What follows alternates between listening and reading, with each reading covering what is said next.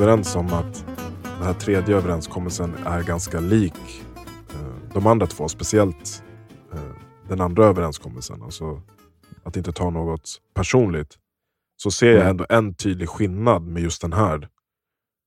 Eh, alltså typ i de första två så, så ser jag att det handlar mycket om ditt egna ansvar och din egna ansträngning. För att du ska kunna leva upp till dem. De första två? Ja. Mm. Men i den här tredje tycker jag att det finns en faktor som inte faktiskt alla har möjligheten att erhålla. Och vi, pratade, vi kom in lite på det i första delen. Mhm. Eh, och innan jag säger vad det är jag tänker på så vill jag berätta om ett starkt minne jag har från när jag var barn, runt typ 6-10 år kanske. Eh, Mm. och det är egentligen bara att min pappa frågade mig, så här, Maddi vad tänker du på? Och jag svarade då ingenting.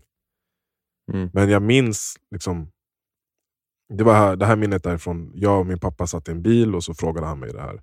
Och jag minns att Mm. sättet hur min pappa frågade mig det var liksom att han la märke till att min blick var så här, lite frånvarande. Att den liksom hade vandrat bort. Och Mm. jag som, som, som ett barn då var liksom i det här drömmande och kontemplerande tillståndet. Du vet när man så här, Mm. dagdrömmer, till- fastnar i en tanke. Eller, Mm. eh, och det, det, är ju, det är lite synd att jag inte minns exakt vad, vad jag tänkte i den situationen. Men eftersom minnet är så starkt så har jag ändå försökt lista ut liksom, här, vad var det jag tänkte då. Varför minns jag den här stunden så tydligt? Eh, för jag har alltid varit en person som ofta svävar bort i mina tankar och, och, och sådär. Och det skulle vara intressant att veta vad jag grubblade över just då Mm. i den åldern. Och, Hur eh, gammal var du sa du? Skulle jag säga mellan 6 och 10 någon gång. Mm. Och Det är väl där lite Mm. man får en uppfattning om världen i sin helhet kanske, eller sin omgivning. Men det jag minns är att vi satt i bilen, bara jag och min pappa. eh, Och Vi kanske var på väg från en fotbollsträning eller så. Och Jag minns att jag tittade ut genom fönstret och det var grått och kallt och snöigt ute. Och som, som barn så åkte jag varje år till, eh, till Gambia över jul och nyår tillsammans med min, mamma och syster. Eh, min pappa Mm. var sjuk då och gick på dialys och han kunde inte åka till Gambia på tio år. Mhm. Så jag kopplar det här minnet till den tiden, alltså när jag, min syster och mamma precis hade kommit hem från Gambia i mitten av januari någon gång. Och, Mm. och Det ger mig en ledtråd och en insikt om vad det kan ha varit jag faktiskt tänkte på och varför jag minns det så starkt. För något som händer när man får egna barn är att man börjar reflektera över sin barndom och sin relation till sina föräldrar och så vidare. Och man försöker liksom förstå varför man har blivit som man har blivit. Och en av de starkaste inflytanden i mitt liv som jag har identifierat är just min relation till Gambia. Mm. Så om jag leker med tanken av det här minnet, då, att jag tittar ut genom eh, fönstret och ser snö. och, och okej, Det är mitten av januari och jag har precis kommit hem med, från Gambia med min syster och min mamma. Så var jag i den här åldern eh, ett barn som precis har förstått en väldigt stark kontrast i världen. Alltså mellan Sverige och Gambia. då. Även Mm. om jag hade varit Gambia tidigare så var jag alldeles för ung för att ens liksom koppla att jag är ens i två olika länder. Och Mm. det var som, När jag tänker på minnet så kanske det var som en liksom, polett som trillade ner där. Och jag insåg att världen är mycket större än vad jag trodde och att det kan se helt annorlunda ut bara man sätter sig på ett flyg, flyg och flyger åtta timmar. Mm. Så du kommer ihåg i, i introavsnittet, och du frågade mig eh, vad jag är bra på, eller typ min starkaste egenskap. eller sådär. Mm. Minns du vad jag svarade då? Jag kommer bara ihåg vad du svarade på skoj som vi inte tog med. Nej men typ så att jag är bra på att hantera negativitet och att eh, inte älta över det och Mm. vända det till något positivt. Typ. Mm. Och jag kan, jag kan ju räkna upp eh, en del saker som jag är mindre bra på. Men om det stämmer att, att, att det inte är bra att göra antaganden, eller för många antaganden, så är det en sak jag är bra på faktiskt. Mhm, Jag tycker, mhm. jag, jag tycker jag är bra på det Marvin. Att inte göra antaganden. jag har ingen aning. Jag, kan inte, jag sitter inte i ditt huvud. Nej men jag tycker det faktiskt. jag tycker säger inte nej. För att jag, har, jag har typ en, alltså det är inte alltid till min fördel, för att jag, det känns som att jag har typ en störning som gör att jag alltid måste liksom, rannsaka mig själv innan jag tillåter, mm, tillåter mig att göra ett antagande. Vilket Mm. gör att antagandet ofta fallerar. Så typ så här. Okej, låt oss säga att jag har en kont- kontakt med en person, eller dig till exempel. Låt oss säga att jag förväntar mig någonting av dig. Att du ska ringa tillbaka till mig eller svara på mitt sms eller sådär. Mm. Och så gör du inte det. Så kanske du svarar Mm. tre, fyra dagar efter. Mm. Och så kan, där kan jag göra antagandet att okej, Marvin liksom såg mina sms och ignorerade dem och ville inte prata med mig och liksom prioriterade inte mig. Eller så kan jag bara, aha okej men Maddi, eh, när tog det dig senast tre dagar för att svara på ett sms? Och då kan jag ganska snabbt säga så här, okej men eh, fan vet jag, när mormor ringde mig på onsdagen, ja, men då ringde jag inte upp förrän, förrän på fredagen. Och Mm. det var av den här och den här anledningen. Så bara, okej men det kanske är något liknande Marvin går igenom och jag ska inte göra ett antagande att inte han Mm. liksom vill svara mig, utan det kanske var något han gick Mm. igenom bara. Mm. Eh, eller typ så här. äh, jag kommer att tänka på det också. Kom, förra året, ja, det var nästan exakt ett år sedan. När eh, Mm. Kenji och, och Namis födelsedag. Mm. Eh, och du, du kom inte. Och du, Jag var sjuk. Ja, men du kom inte. Mm. Du dök inte upp och jag visste inte det. Att du var sjuk. Mm. För du hade inte sagt Mm. någonting. Så, det, Nej, det. så Mm. att det första, en del av mig vill ju tänka så här, fan vad keff han är, han vill inte komma. Eller så här, varför säger han ingenting? Någonting måste ha hänt. Mm. Liksom. Men samma sak där. Så innan, innan den, liksom, jag lät den tanken växa i mig och så här, var sur på Marvin. Så, så kom jag att tänka på, så här, fan, jag kommer ihåg den gången som min, jag har en annan kompis eh, som, hade en son som, eller som har en son som skulle ha kalas och jag, jag missade det kalaset. Alltså jag glömde helt Mm. bort att jag skulle vara där. Så han ringde liksom när, mitten av kalaset. Bara, "Ah, vad händer? Jag bara, nej ingenting, jag är hemma bara. Så bara men varför är du inte här? Mm. Och så jag bara, ah, fan, sorry, sorry, fan, jag ber om ursäkt, jag glömde helt. Och jag vet vilken situation jag själv var i under den perioden. Mm. Och varför jag missade. jag var helt up in my mind, jag hade liksom, eh, konflikter i relationer och så vidare. Mm. Så då kom jag direkt tänka på den, upp, eh, på den, eh, på den situationen. Tänkte så, ja, men Marvin, alltså, du står, står mig så pass nära, så då tänkte jag men Marvin kanske är i en sån situation, eller så är han jävligt sjuk. Eller så, men det finns ingen anledning för mig att anta någonting här. Uff. När jag vaknade, för att jag var helt jag var så däckad av feber, så jag bara vaknade jag bara! Det alltså när jag, jag, jag började ringa och skriva till er båda, dig och din fru. Så det var sån, sån jävla ångest. Alltså, det var riktig ångest. Så jag vet vilken du snackade om när du berättade när, när han ringde dig. Ja, alltså jag, jag, jag kunde direkt relatera till känslan. Och istället för, alltså, det var ju folk där som också som i, gemensamma vänner till oss som bara, ja Mm. men vad är Marvin? Typ. Jag bara, jag vet inte, jag har inte hört från honom. Och de bara, ah, Mm. fett konstigt. Du vet, började så här, försöka typ plantera så här, Mm. antaganden. Mm, mm, mm, mm. Och även efteråt när jag bara, ah, man hörde av sig när han är sjuk, så bara, eh, really? Typ så här, man hör väl Mm. ändå av sig. Så jag bara, men varför ens älta på ett antagande? Eller så om man säger det och han är min vän, och sen om det händer, som du nämnde innan, om det händer liksom varje gång, om det skulle hända i år, then I'm Mm. cutting you off boy. Nej men du förstår vad jag, vad jag Ja, försöker komma. Ja, det, nu, och när du berättar de här olika scenarierna så håller jag verkligen med dig om att nu när, du, när jag får tänka på saken, att du är väldigt bra på att inte göra antaganden. Mm. Men jag tror också Ehm, du är det. Alltså, jag tycker Jag du tänkte också precis säga det. Alltså, jag tror att det är en, en stor del till varför du och jag, vi har ju haft eh, ett halvt låtsasbråk på fyllan i New York 2012. Ja, det är väl ändå... Och det är den enda gången på, på över tio år av vänskap. Ja. Och jag tror att det, för som de säger i boken, att, att det är- beror på det. Mm. Alltså att, och jag vet inte riktigt vad det beror på. Alltså om, om det är att det, vi är bra på det överlag eller om det är också så här med varandra, att man är bra på att inte göra antaganden. Men, men jag tror att för min del, från mitt, min sida, för jag, jag vet inte om jag är lika bra på det, så, på det som dig överlag, Mm. men jag, jag är så med dig och med vissa andra i alla fall. Och jag tror att det är för att någonting i uppbyggandet av vår relation gjorde så att jag litar alltid på att din, din vil- vilja att göra ditt bästa och Mm. att du eh, eh, alltså vär- värdesätter relationen. Mm. Så, och så länge som jag vet de två sakerna, då, då spelar det ingen roll vad det är som händer. För att jag vet att det inte kommer från en plats av att o, du värderar inte relationen eller att du liksom skulle vilja något illa eller inte så här, försöker göra det vara det, det bästa du kan som vän eller whatever. Liksom sådana här saker som andra går runt och tänker på och blir ledsna över eller whatever i, i vänskapsrelationer. Det, de tankarna poppar aldrig upp. Som, du, som du säger nu, här, om det skulle vara att vi skulle försöka höras eller skulle träffas och sen så händer det någonting och så går det inte. Eller, ja, mitt antagande skulle aldrig vara han har negativa tankar om mig, eller han Nej. tycker så här om mig, eller det här är varför. Och han, han, jag har aldrig någonsin varit så här, han kanske är sur på mig där hemma. Mm. Så här, och behöver vara orolig över det. Mm. Jag, jag, tänker aldrig så. Och det gör så att jag, är, att jag liksom, jag vet inte, det känns som att det blir en öppnare relation. Och som du säger, att, så här, att inte ha förväntningar på människor i sin omgivning. Jag tror att det är en, en väldigt stor källa till frid. Mm. Alltså för att, så, precis som de här scenarierna som du la upp, så även när folk inte gör det man vill, så är det inte för att de inte är de som man tror att de är eller någonting.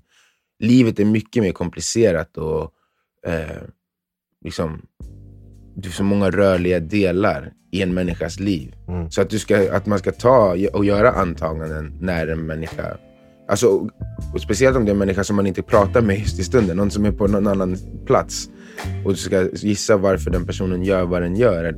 Det, det är så ohyggligt svårt mm. att kunna ha rätt. Så det är, liksom, det är nästan inte värt att försöka.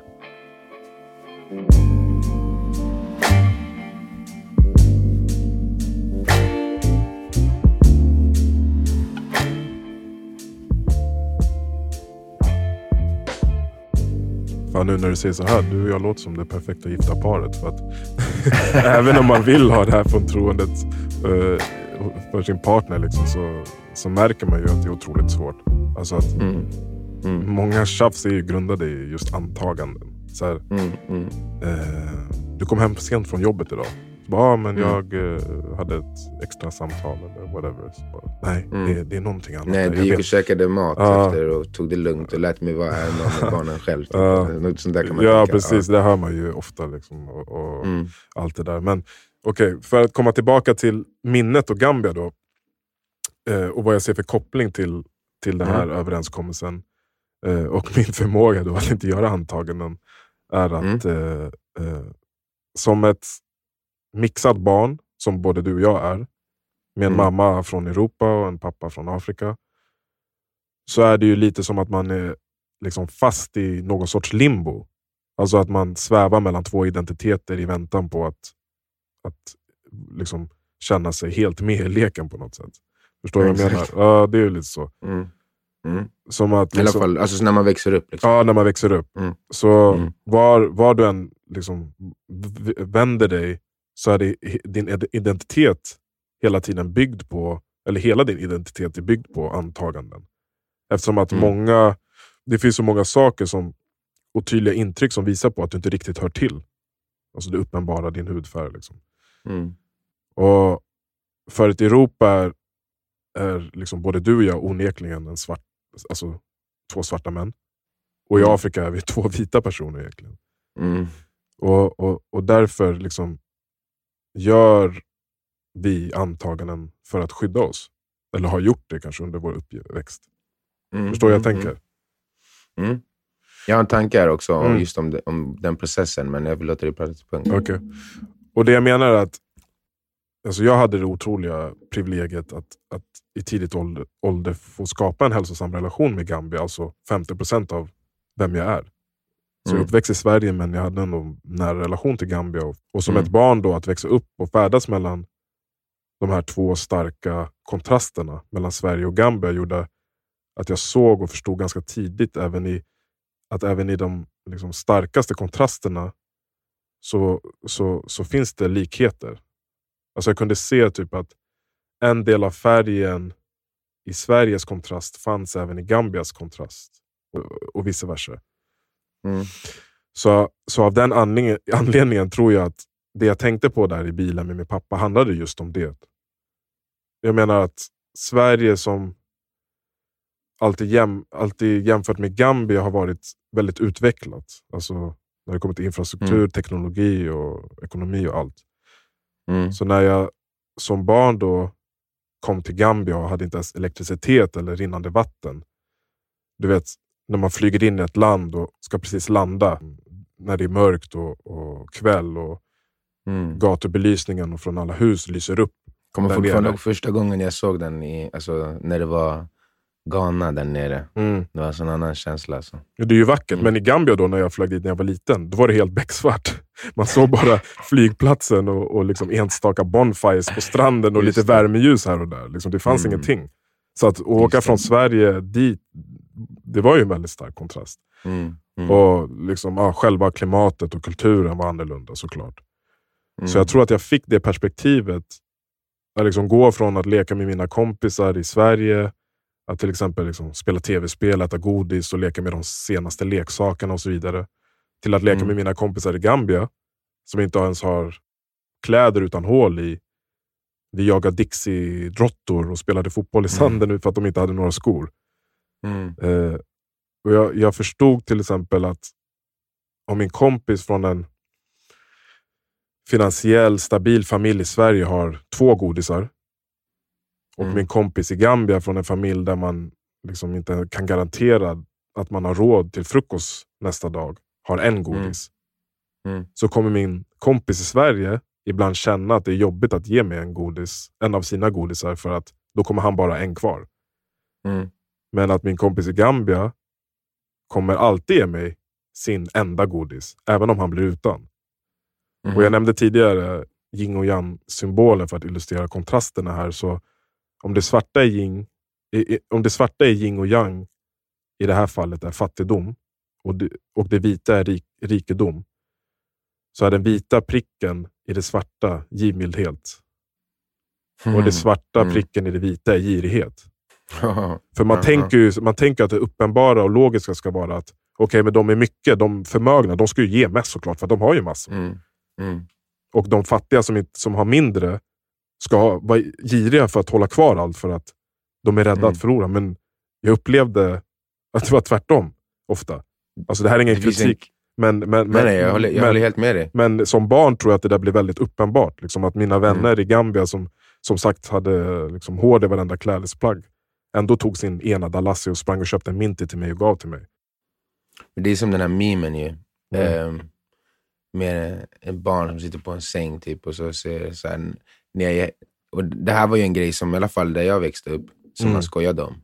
Alltså att så här, förortsbarn, när du går hem till din, till din kompis, mamman kommer försöka tvångsmata dig med mat. Jaha, Alltså, ja, tills, tills, du går därifrån. exakt det. Eh, men sen som man gick till sina, in, någon kompis, ja, men oftast etnisk svenska eller från lite, något annat område som inte var lika, som hade lite, mer, som hade lite bättre ställt. Mm. Så fick man sitta och vänta inne på rummet medan de käkade middag. Ja. det, det, det, och det var en sån klassisk grej som man alltid drev om, Ja. eh, som när man växte upp. Så jag känner helt igen det här eh, att man har upplevt att de man känner som har minst är de mest givmilda. Mm. Absolut. Så eh, som du säger, den kontrasten har man ju upplevt i Sverige också, men inte till det extrema från att åka till Gambia till Sverige. Nej, nej. Eh, Så att jag tror att det satte sitt spår. Och, och för att koppla det här till överenskommelsen, då, att inte göra antaganden, är att för att, leva upp, för att ens kunna leva upp till den överenskommelsen så måste man ha Mm. perspektiv. Och Vi pratade lite om det i, i, i första delen. Alltså, Mm. Man måste ha upplevt de här kontrasterna och, och liksom kontrasterna bland människor och miljöer. Eller vad tror du anled anledningen är att, att du inte får äta hos de här äh, familjerna? Eller varför du inte fick det? När du växte upp. Alltså, tanken man hade då var ju bara, ja det är så här de har mycket. Mm. Det- de ger inte ifrån sig något av det man får. Liksom. Ja. Och så, då, då blir det mer till slut. Istället för att vara... Men, jag känner att det, kan, att det är en lite simplistisk eh, eh, som, liksom, utvärdering av situationen som jag fick som barn. Mm. Nu, jag, har inte tänkt igenom det tillräckligt mycket nu faktiskt. Men jag menar, typ jag hörde... Eller typ såhär när min, min eh, farmor kom till Sverige och hälsade på när jag var liten. Mm. Att, att förvänta sig och anta att hon ska förstå våra liksom, sociala koder här. Och Mm. att inte ta vissa saker personligt som hon kanske måste ta personligt där nere. Alltså jag menar, min syrra Mm. tyckte typ att det var Mm. ganska jobbigt att komma till Gambia ibland. Så att då kunde jag säga när hon var liksom i tonåren, jag började få bröst och, och liksom Mm. blev lite mullig. Då bara ah, “you're very fat, Ah, nice, you are very fat now”. Mm. Alltså, förstår du? Men Här, de, har det ju- samma, nej. de har inte samma dröm. Nej, Så det, det, fat är inte samma sak. precis. Och det jag menar att, det, att ju större perspektiv man har, ju mer av de här kontrasterna Mm. bland människor och miljöer du upplevt, desto Mm. tydligare kommer du märka att det är det, den faktorn jag känner liksom, krävs för att ens kunna liksom, på ett bra sätt leva upp till, det, till den här överenskommelsen. Antagandet. Ja, men jag Att håller med. för att alltså, I min uppväxt så kände jag tidigt, att eh, på grund av samma anledning som du där, att så här, man, man, har två, man är tvådelad, Mm. i brist på bättre uttryck. Och man blir bemött som en eh, outsider på bå, i, i, i båda hemmen, så att säga. Mm. Eh, och för, eh, jag hade inte samma relation till Ghana som du hade till Gambia. Utan jag, jag var där första gången typ vid 13 eller något sånt. Mm. Men överlag, alltså, när, dels när jag kom dit då vid den åldern, men även tidigare när man är kanske runt, oavsett vilket, vilken liksom, sin vita sida av familjen eller svarta sida av familjen, så var man alltid annorlunda. Mm. Liksom. Ja. Och förväntningarna på de olika sidorna på en var annorlunda. Ehm, och ett, i mitt hem i alla fall så var det drastiskt stor skillnad här, i hur jag blev bemött av, och vilka förväntningar jag hade på mig min mamma och min pappa, Mm. den vita och den svarta. Och all, allt det här delade allting. För mig var det det som gjorde så att jag idag ser lite så på allt. Du vet, det, och jag har ju pratat om det i podden, allting är påhitt, liksom, när vi snackar om det. Och jag har pratat med, det, med dig om det många gånger också. Men jag känner att det, det är som att det har blivit en grunddel av min världssyn. Alltså hela den här grejen med, med en planetdröm blev så tydlig då. Bara, Men ni följer ju den saken Precis. och tycker det är bra, men ni tycker den är dålig. Ja. Men jag ska följa båda. Det går inte. Så vet ni vad? Jag tänker inte lyssna på någon av er. För att jag pallar inte. Det kommer inte gå. Jag kan Mm. inte lyssna på dig eller dig. Mm. Så jag, för jag får hitta på min egen istället. Du vet, jag får utvärdera mig själv. Jag får ha min egen lilla dröm som får best- bestämma om, om hur jag beter mig är bra eller dåligt. Om mina ambitioner är rätt eller fel och så vidare. Och så vidare. Mm. Så jag håller helt med om att, för jag har tänkt på det där många gånger. Alltså, det har också lett i förlängningen, för att jag var väldigt så här. jag är från Ghana och jag är svensk, och jag, alltså jag, men, men med mer betoning på Ghana där då, för att det var det som gjorde den annorlunda när man växte I upp. Sverige, ja. Ja, i Mhm. Sverige, precis. Men sen, som, alltså, på grund av att jag förstod de där skillnaderna så tidigt och den tanken har fått liksom, ligga där och, ehm, i flera år, så har den utvecklats till någonting där jag liksom, ifrågasätter, ifrågasätter mer och mer. Just för att man började ifrågasätta det redan då. Mm. Och, till exempel då så här, nationell identitet. Alltså, det som, vi har haft en diskussion förut. Att, ja, jag- hejar som fan när Ghana spelar i och när Sverige spelar i fotbolls-VM, båda två. Mm. Och Finland också för den delen. Men, ja, men egentligen, vad fan spelar det för roll? Inte fotbollen just, men alltså vilket jävla land jag kommer ifrån. Mm. Alltså vilket, vilket jag bor i, för att lagarna och det styr hur liksom, mitt liv kommer kunna utvecklas. De ekonomiska möjligheterna, infrastrukturen, det spelar ju roll såklart. Och är man del av ett land så är det ju viktigt att försöka vara en del av att bygga upp något sånt där för att det ger möjligheter och allt det där. Mm. Och är man en del av något sånt och, och är en del av att upprätthålla det, då kan man visst ha en stolthet i det. Alltså, men då tycker jag det är en stolthet i att man försöker bygga något bra. Inte stolthet i att man är... För folk tycker, har ju stolthet över vart de föds. Inte så här, vilken, vilket samhällsbygge är jag en del av som jag är stolt över. Liksom. Mm. För jag kan förstå att man är stolt över att vara svensk, för vi har folkhemmet, vi har liksom sjukvården, vi har många bra saker med våra system, gratis utbildning och allting. Och det kan man vara stolt över, men, men det känns som att när folk är stolta över sin nationella identitet, då är de stolta över någonting annat än det. Mm. Det är liksom, och det tror jag är lite mer drömbaserat, alltså så här, på antaganden som inte riktigt alltid stämmer. Och det, I alla fall så här, i vuxen ålder så min bild, på grund som jag tror det, är på grund av att man föddes liksom med två världar som man var tvungen att förhålla sig till, så har jag bara tänkt, blivit mer och mer så här, shit, va? All, nästan allting är bara... Jag, jag behöver, det är nästan ingenting av de här idéerna jag behöver bry mig om. Mhm. Jag behöver bara förstå hur världen bryr sig om dem. Så att jag beter mig på sätt så att jag liksom kan komma dit jag vill komma. Jag, Mm. Så att jag inte skriker fula ord på- inne på restaurangen, för då får jag ingen mat. Alltså, så jag menar. Mm. Jag, jag förhåller mig till dem. Mm. Men jag behöver inte bry mig om dem överhuvudtaget. Nej. Därför att de är inte viktiga på riktigt. Och det var att man lärde sig det i den där åldern som, som visade det. Liksom. Och jag tror att det är en otrolig frihet.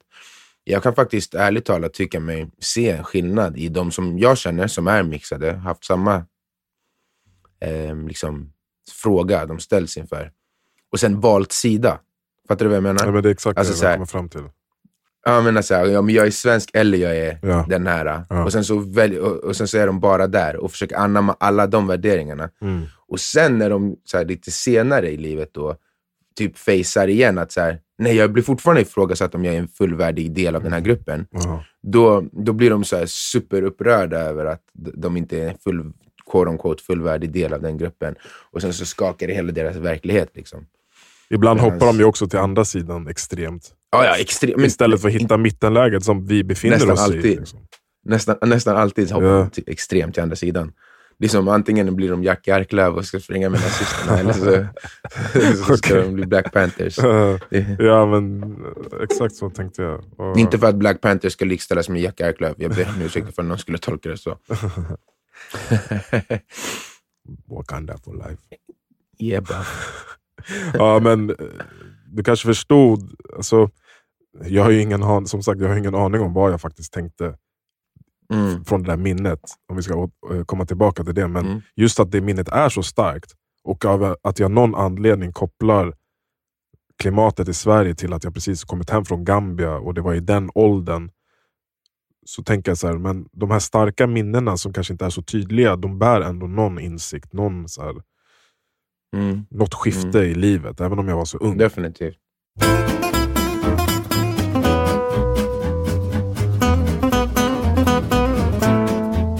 Ja, och den sista överenskommelsen, det var ju att alltid göra sitt bästa. Mm. Vad, vad tänkte du när du läste den? Alltså jag tänkte bara att den, den handlar om att göra de första tre så gott du kan, helt enkelt. Mm. Mm. Men när jag tänker att jag alltid ska göra mitt bästa, så, så handlar det generellt om det vi har pratat om tidigare. Alltså att eh, förhålla sig till sina värderingar och, och bära någon form av liksom, stol- att inte gå emot sin stolthet egentligen. Mm, mm. Därför att det, det är exakt det som jag känner att det ger. Alltså att du, du kan inte ljuga för ditt undermedvetna, Mm, för, för dig själv. Du har värderingar om vad som är bra och dåligt. Och Du kan ljuga för andra, och du, alltså, du kan ju ljuga för dig själv, men ditt undermedvetna tror jag registrerar det ändå. Känslomässigt kan du inte ljuga för dig själv. Exakt. Om du inte är Och det är det som jag tror är, är, är liksom varför den här fjärde överenskommelsen finns. Mm. Därför att om du ska ha självkänslan och självförtroendet nog att, förs- att vända dig bort från världen, planetens dröm. Och planetens dröm den backas ju upp av alla. Alltså av vetenskapsmännen. Av, alltså, nu säger inte jag att allting är fel i den, men alltså, att överhuvudtaget ifrågasätta den. När den liksom representerar alla i världen förutom du, mer eller mindre Mm. det kräver ju en, ett, ett otroligt självförtroende och en otrolig självkänsla. Och om, du- nu, nu, precis som du ska göra callback till tidigare avsnitt, kommer du ihåg vad jag sa att jag var mest stolt över i livet? Eller min bästa typ prestation eller något sånt där var frågan. Mm, mm, mm. Ja, att du stay true to yourself. Exakt. Alltså, jag känner så. Sen kan många, whatever, någon annan kanske har någon annan åsikt. Men inom mig. men, men, eh, men inom mig så känner jag den styrkan Mm. av att så här, jag har inte många saker som jag har gjort och inte gått igenom mentalt som sen, som sen ligger där bak och, och liksom tär på min självkänsla och mitt självförtroende. Mm. För, för jag tror, för när de säger gör ditt bästa, så tänker inte jag bara... Jag tror det mesta man tänker på är så här, i prestationer. Mm. Liksom. Om du går i skolan, du ska plugga hårt. Eller om du jobbar så ska du komma i tid, timme tidigt och gå sist. Whatever. Det här liksom gör ditt bästa. Hustle mentality Mm. eller någonting. Mm. Men jag tänker på det mer utifrån alltså, dina principer i varje situation. Mm. Som vi har varit inne på förut. Att, ehm, ja, men till exempel, vi har pratat om det här med när man tuggar tuggummi. Mm. Och sen, man kan ju... Man lärde sig att spotta ute på, på marken när man var cool tonåring. Liksom. Mm. Och sen så växer man upp. Och sen så börjar man bara, det här är omoget, det här är inte bra. Det, det, det är en destruktiv vana för, för sam- alltså omgivningen. Det är inte Mm. trevligt med tuggummin överallt. Nej. Så, men vanan sitter i. Så man, att till exempel då gå på gatan och så spottar du ut i tuggummi. Vad gör du då Maddi? För du har berättat för mig exakt vad du kommer göra då. Om du, om du spottar ut i tuggummi så har du gått sju meter, vad gör du då? Jag får ångest, jag får ångest så vänder jag mig om och plockar upp det och kastar det. Men exakt. Eller jag går tillbaka Exakt. och plockar upp det. Ja. Den grejen som du gör där, jag tror att det är grunden till självkänsla och självförtroende. Och det tror jag liksom gäller både i...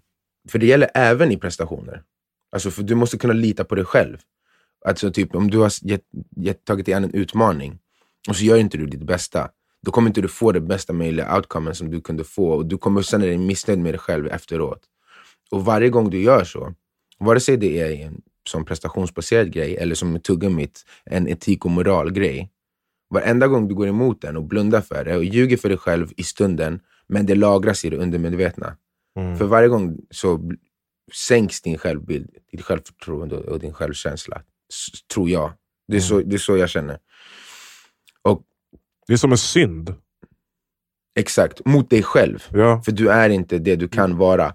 Och om du gör så om och om igen tills ditt självförtroende blir så dåligt, då kommer, det är då man blir så beroende av planetdrömmen för sin bekräftelse. Därför att du kan inte, du kan inte längre vara en självgående eh, bekräftelsemaskin, så att säga. Mm. Alltså du ger dig själv bekräftelse för att du lever upp till dina egna principer. Mm. Istället så kommer du behöva få all din bekräftelse av ditt eget självvärde från andra människor. Och de, är, de värderar allting i den där drömmen. Liksom. Är du ekonomiskt framgångsrik? Är du snygg? Eller är du whatever det nu är för saker som vi värdesätter i den här världen. Mm. Men om du alltid kan hålla dig till dina egna principer, då kan du möta kritik, även om den till och med liksom sticker, alltså äh, stinger, med så här, okej, ja. Det, var, det, det, det, det där kan jag faktiskt ta åt mig av. Men jag blir inte ledsen och jag, liksom, jag, jag är inte nere eller får en självhat eller sitter och, och, och tycker synd om mig själv eller att, att jag är dålig. Utan, för jag vet att varenda gång som jag har failat så har jag försökt göra mitt bästa efteråt. Och även när jag failar så försökte jag göra mitt bästa. Jag hade bara inte tillräckligt med kunskap. Eller jag var bara för, för svag i stunden. Mm. Och jag vet, och om jag kan acceptera det och vara ärlig med det så vet, och sen veta att i fortsättningen kommer jag göra mitt bästa med den här nya informationen av mitt misslyckande. Då kan man lämna varje misslyckande sekunden som man kommer på att det var ett misslyckande. Mm. Alltså, om vi tar exemplet, eh, som du pratade om i början av avsnittet, när, när jag var sjuk och inte hade hört av mig och missade eh, Kenjis kalas Mm. och Namis. Jag fick ju världens ångest när jag vaknade upp. Mm. Och det tyckte jag att jag skulle ha också.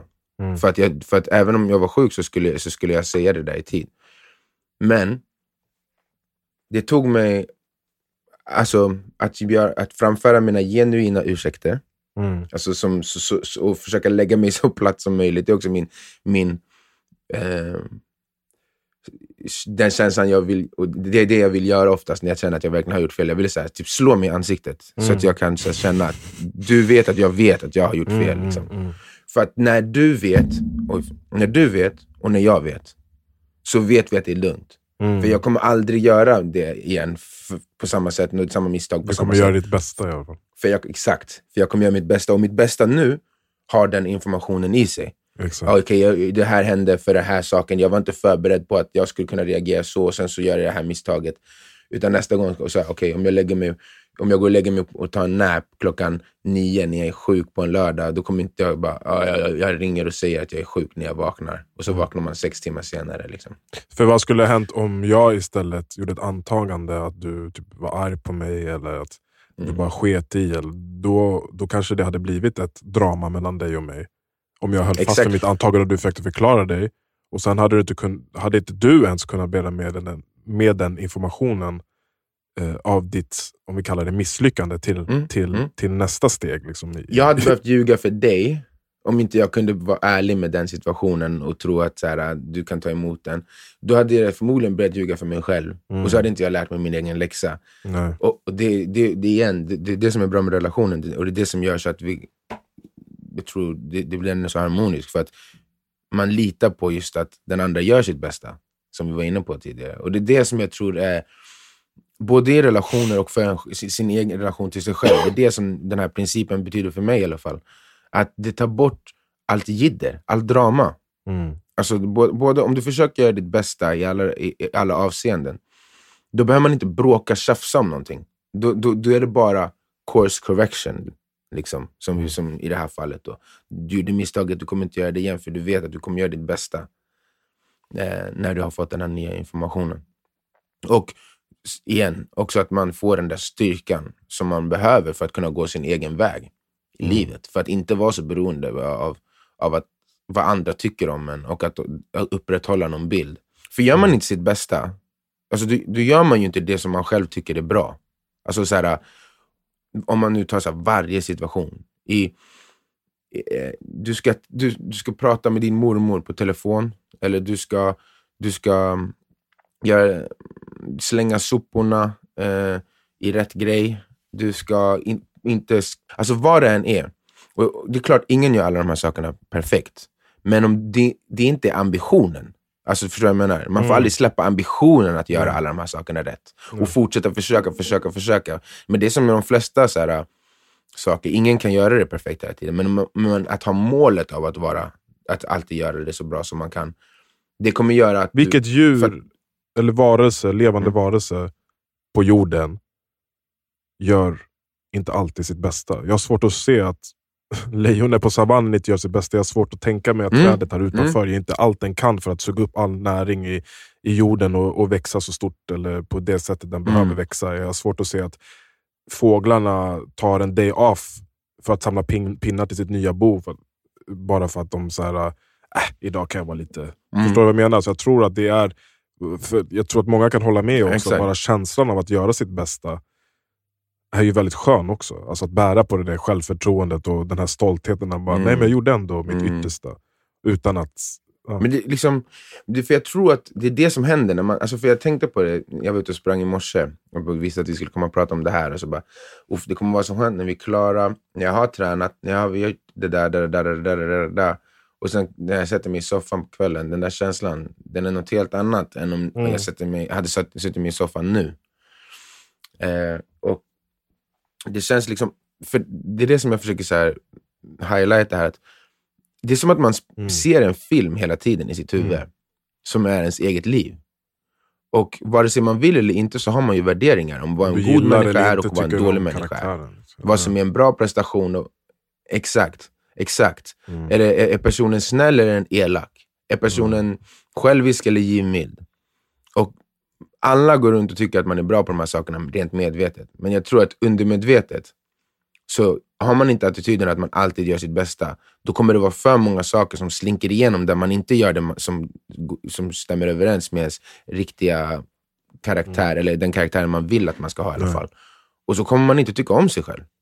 Jag tror, det tror jag är ärligt. För att jag, kom, jag tror att vi sa det i det avsnittet också. Att jag, för jag, försökt, jag har tänkt på det där mycket. Varför i helvete skulle man inte tycka om sig själv? Det, det var så främmande för mig tills jag tänkte på det. Jag bara, och det enda svaret jag kan komma fram till, det måste ju vara att man gör inte sitt bästa.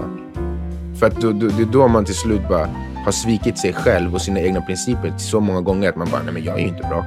Det är klart jag inte är bra. Och jag tror att det också är en farlig grej. Det är därför man måste göra sitt bästa hela tiden. För att det är en slippery slope. Så fort som du typ börjar värdera att det här är inte tillräckligt värdigt för att jag ska göra mitt bästa. Sen kommer något, helt, annat- något annat vara det. Och sen kommer något annat vara det. Sen så kommer inte ens det du tycker är viktigast i livet vara värdigt just nu.